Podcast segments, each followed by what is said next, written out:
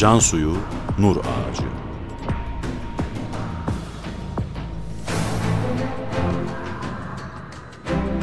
Metin Yusuf Ziya Özkan.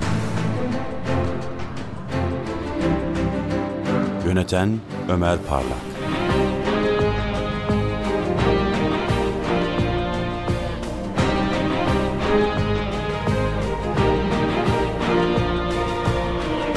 On birinci Bölüm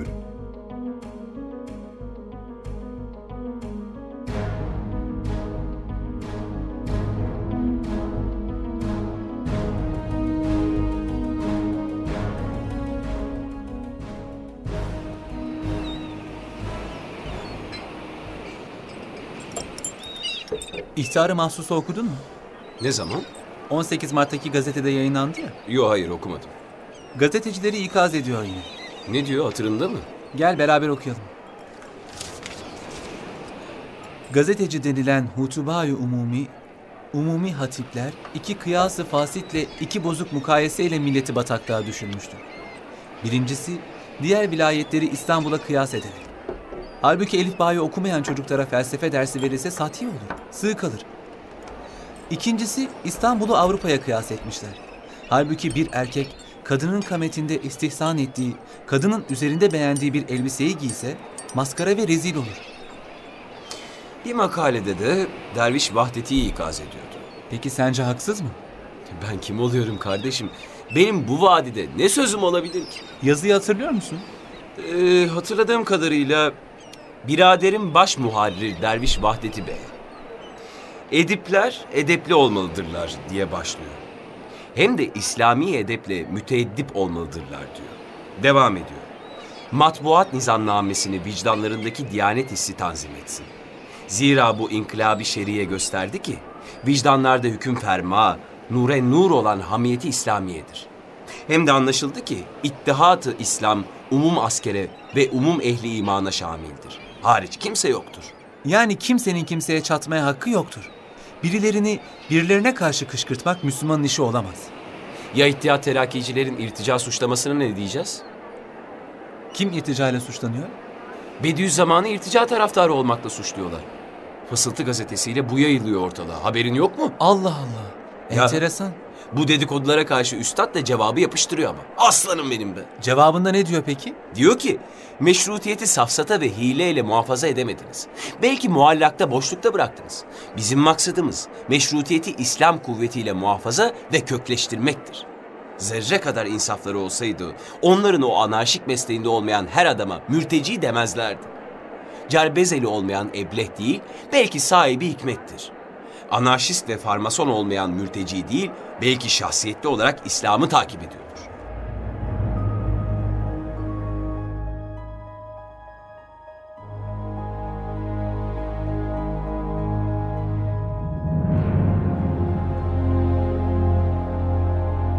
Hürriyet'in ilanından az sonra Mısır El Eser Üniversitesi öğretim üyelerinden Şeyh Bahit Efendi İstanbul'a gelir.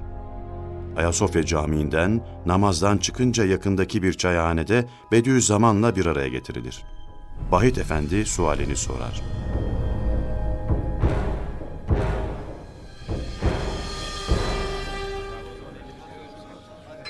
Osmanlı Devleti'ndeki hürriyete, Avrupa'daki medeniyete ne diyorsunuz? Bunlar hakkındaki fikriniz nedir? Osmanlı Devleti Avrupa ile hamiledir. Avrupa gibi bir hükümet doğuracak. Avrupa'da İslamiyete hamiledir. O da bir İslam devleti doğuracak. Allah Allah. Ben de aynı kanaatteyim. Fakat meseleyi bu kadar veciz ve beligane ifade etmek ancak Bediüzzaman'a has olabilir. Maşallah.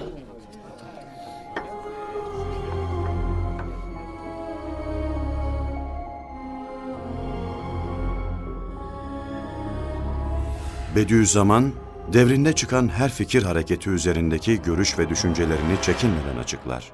İttihatçılara da, halka da her fırsatta doğru yolu göstermeye çalışır.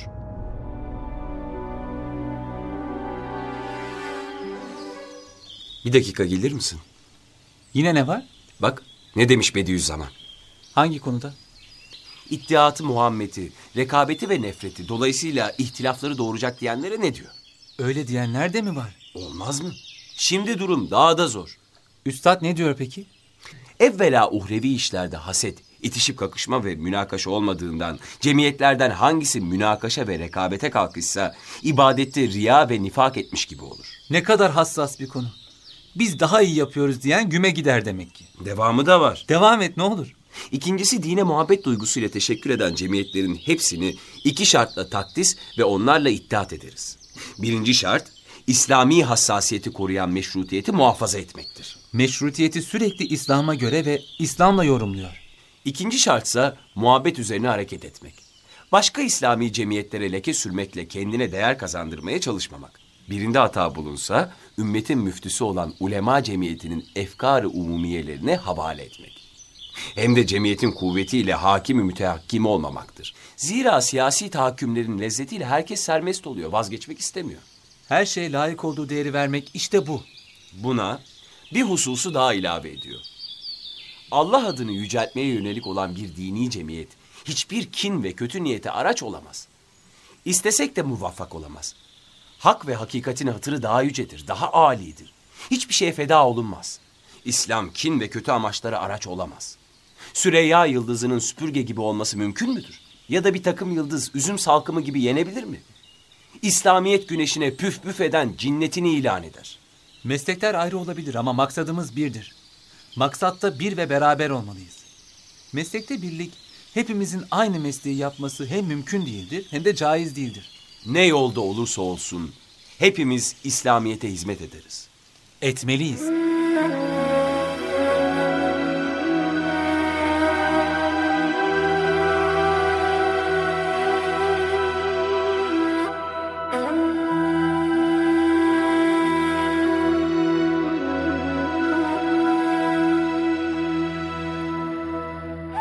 Eğer Bediüzzaman soluk soluğa ülkenin dört bir yanına mesajlarını sunduğu zaman onu anlayacak birkaç yüz aydın düşüncelerinde ona destek olabilseydi, ihtimal bugün en zengin ülkelerden daha zengin, en medeni milletlerden daha medeni bir hale gelmiş ve daha sonraları karşımıza çıkan her engeli aşabilecek güce ulaşarak, şimdilerde girilmiş gibi görülen bu nurlu yola, ta asrın başında girmiş ve bugünkü problemlerin pek çoğuyla karşılaşmamış olacaktık.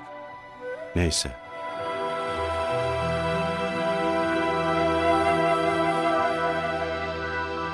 Bediüzzaman her fırsatta hakikati söylemekte, hakkın hatırından başka hatır tanımamaktadır. Dosta da, düşmana da muhabbetle davranır. Muhabbet, noksanları tamamlamayı, aklamayı, temizlemeyi, takviyeyi ve ikmali gerektirir. İttihat Terakki mensuplarına da hakikati söylemekten çekinmez. İttihat Terakki'yi tenkidinin şiddeti hafifleyince sualler başlar hemen. Şiddetli bir muarızken şimdi neden susuyorsun? O hakperesttir. Hakkaniyet ölçüsünü şaşırmaz.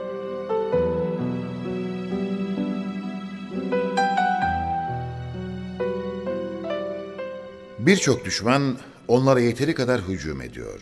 Müslümanca davranmaya çalışıyorum. Bence yol ikidir. Mizanın iki kefesi gibi. Biri hafifleyince öteki ağırlaşır, aşağı iner.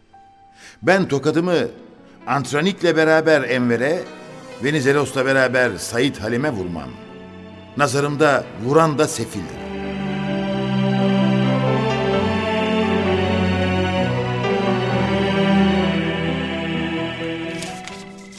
İşte bu kadar. Üstad küçük hesapların adamı değil. Ve neyin ne olduğunu çok iyi biliyor. Batı etkisinde düşünenler ne kadar sığ değil mi? Nasıl yani? Meseleleri batıdan öğrendikleri kadar bilebiliyorlar. Hem de kendi meselelerini düşünebiliyor musun? Çıkar ağzından baklayı. Baksana Hüseyin Cahit Yalçın Tanin gazetesinde Hristiyanlıkta olduğu gibi İslamiyet'te de reform yapılması gerektiğini, meselelerin bu doğrultuda ıslahını teklif ediyor. Ha şu mesele.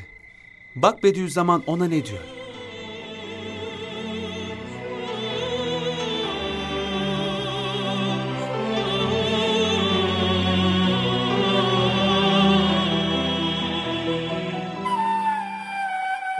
Ey Hüseyin Cahit Bey! Nasıl oluyor da başka dinlerin çaresizlik içinde tutunmaya çalıştıkları talihsiz dayanaklar üzerinde dolaşıyorsunuz? Bunu izah edebilir misiniz? Edemez. Edemezsiniz.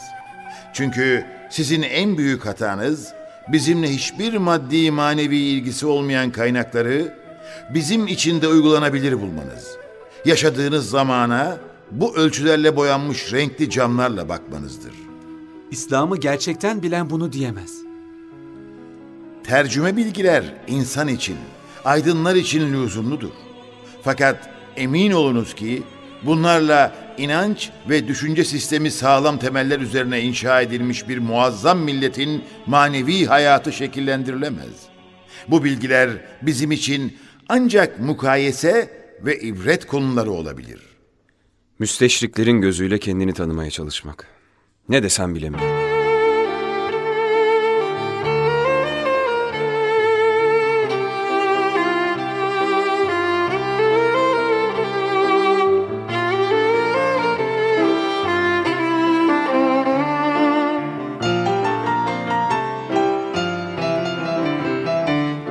Bediüzzaman hayatının her döneminde anlaşmazlıkları çözen, kargaşayı bastıran bir kişidir.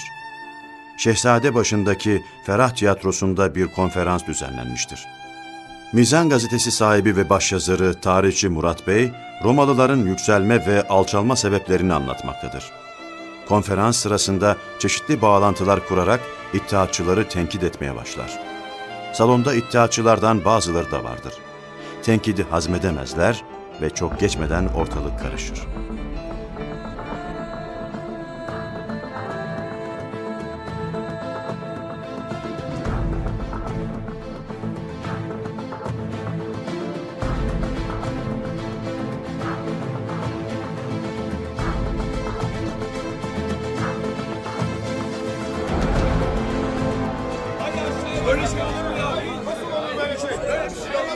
İttihat ve Terakki'ye laf söyleyemezsin. Kes sesini.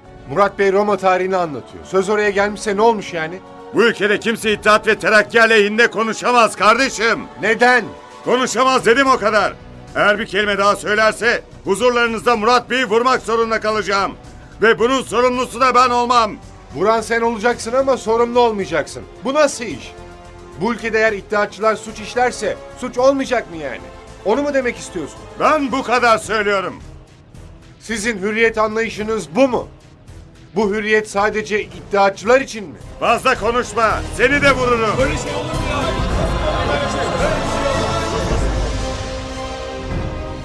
Protestolar kısa zamanda ciddi tepkilere dönüşür. Ortalık karışır.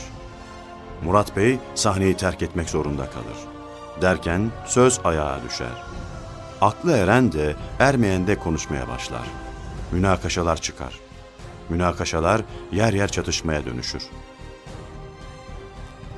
Askerler dışarıda tiyatroyu kuşatır. Ancak içeri girmek risklidir. Bu sırada çizmeli, külahlı, alaca kuşaklı, siyah dolgun bıyıklı, esmerce bir genç koltukların üzerine fırlayıverir. Bu Bediüzzaman'dır.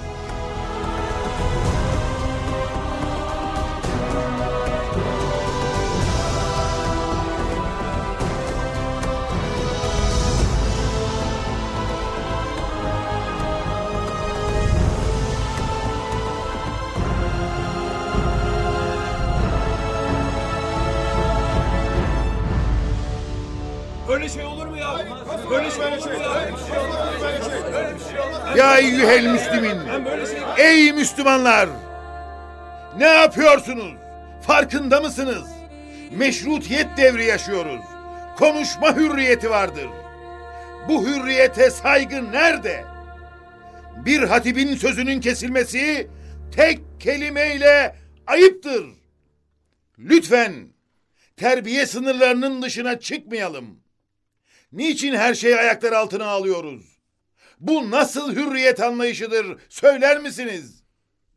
Sadece kendi fikirleriniz için mi hürriyete taraftarsınız? Böylece tenkit ettiğiniz işi yapmış olmuyor musunuz? Bu sizin yaptığınızı kusura bakmayın ama şarttaki en bedevi aşiretler bile yapmaz. Lütfen konuşma hürriyetine ve fikre saygı gösteriniz.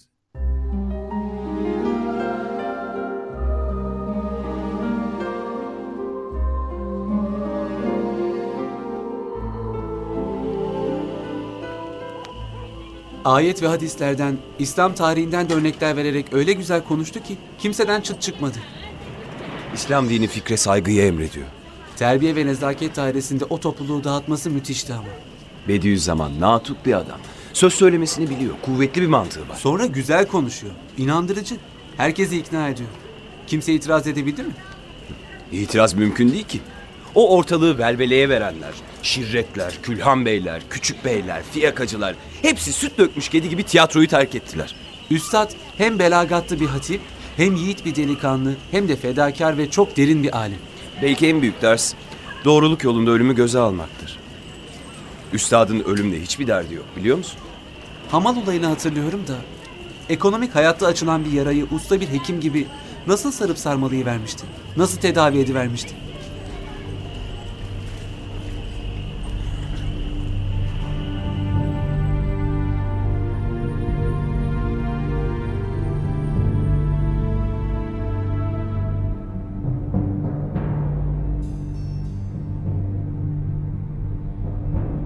Daha önceleri Osmanlı padişahları ilmiye sınıfını yani medrese talebelerini ve alimleri askere almıyorlardı. İkinci meşrutiyetin ilanından sonra bu hak geri alındı. Artık talebe ve hocalar da askere gitmek zorundaydılar.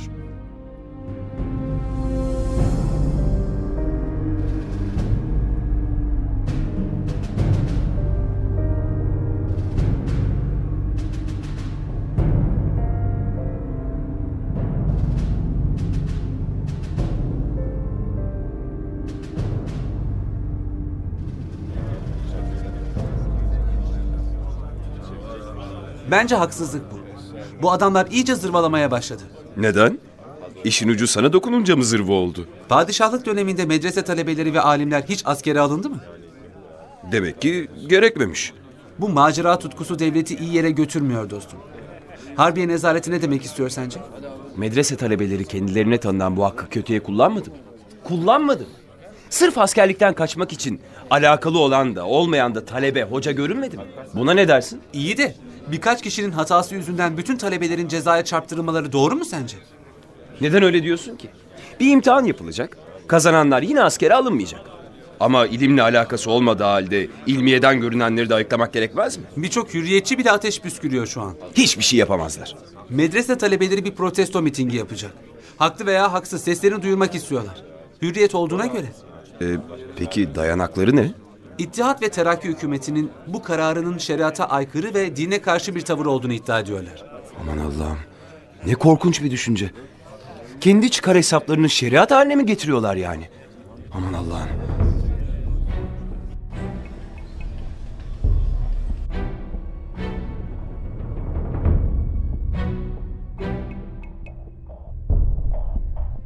On birinci bölümün sonu.